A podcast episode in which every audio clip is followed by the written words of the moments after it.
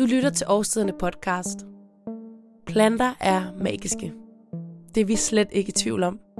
Derfor har vi kaldt gårdens gardner ind fra smagsmarken, og vi har bedt vores kokke om at lægge knivene for en stund, så de kan dele ud af deres åbenbaringer fra planternes magiske verden. Her kan du høre Juliane fortælle lidt om det kedsommelige, men meditative ved at snitte grøntsager.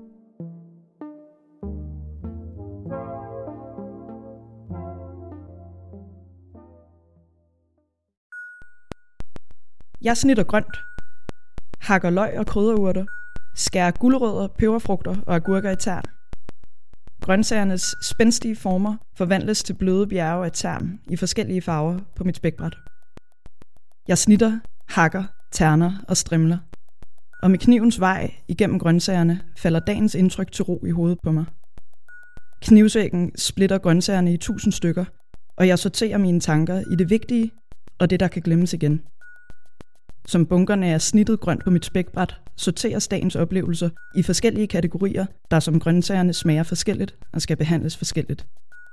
Noget skal lige stå og marinere lidt. Andet skal direkte på køl. Og andet igen kan jeg kværne mig igennem, allerede imens jeg står i køkkenet. Andre gange tænker jeg slet ikke, men sanser bare kniven i min hånd, og hvordan den arbejder sig igennem stængler, rødder og bladgrønt. Lyden af det slebende metal som grøntsagernes saftspændte celler giver efter for. Knivens afbalancerede vægt i min venstre hånd, og grøntsagernes glatte, eller nubrede, eller ro, eller knoldede overflade under min højre. Aromamolekylerne, som slipper den friske skæreflade og finder vej til min næsebor. Små, sammenhængende samlinger af sanseindtryk, som giver mine tanker ro og mine hænder noget at lave.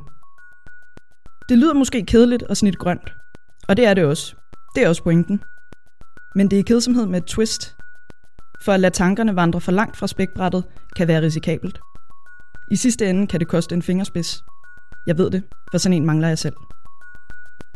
Jeg skal aldrig have en foodprocessor. Aldrig skal jeg snydes for at snitte grønt og overlade privilegiet til en maskine.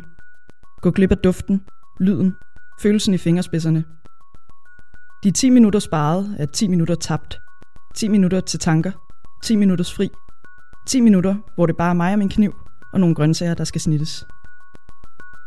Kald det meditation eller mindfulness. Kald det køkkeneskapisme, hvis du vil.